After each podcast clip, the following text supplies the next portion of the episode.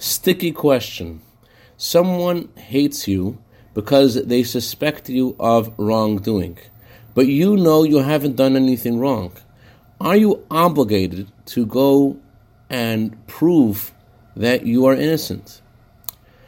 Good morning and good Chodesh.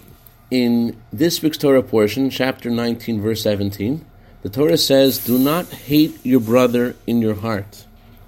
And the Baal Shem Tov said that if someone else hates you, you are obligated, it's not always possible, but you're obligated to try to clarify your position to that person,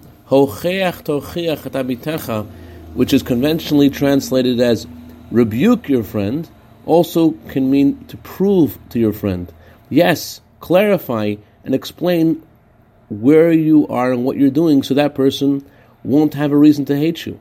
You might say, well, what do I care if that person is doing wrong?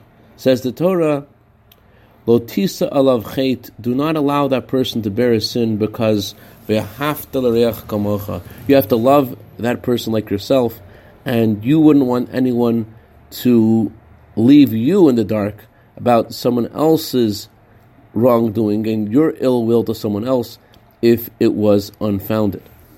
Like to dedicate our minute of Torah today to the neshama of Miriam Bat Moshe, just recently passed away. May her neshama enter Gan Eden, and may she be a good, good intercedent on behalf of all her descendants and their families, B'sich Klal Yisrael.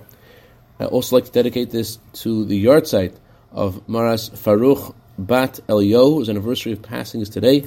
May her neshama have an aliyah. May she be good to better on behalf of the whole Davud Zadeh family. Have a wonderful day.